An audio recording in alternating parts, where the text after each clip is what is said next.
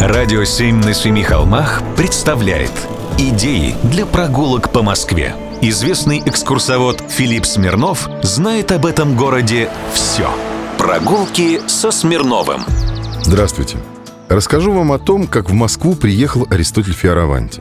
Вы наверняка все слышали эту фамилию. Полную его биографию, конечно, можно прочитать в общедоступных источниках.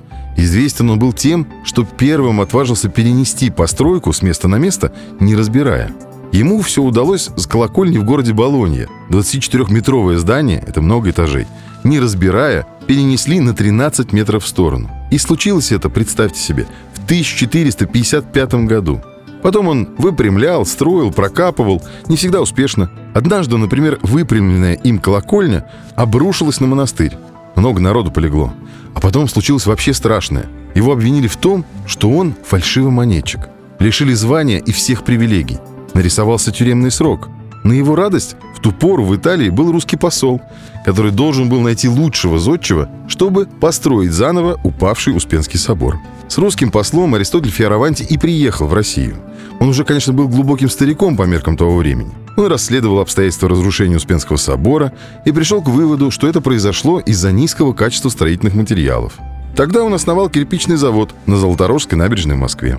Это было очень удобно. Кирпич клали на баржи и по воде крупными партиями доставляли к Московскому Кремлю.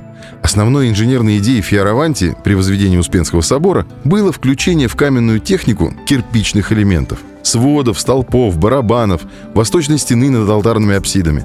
Таким образом, что в целом постройка сохранила белокаменный, то есть для того времени имперский облик.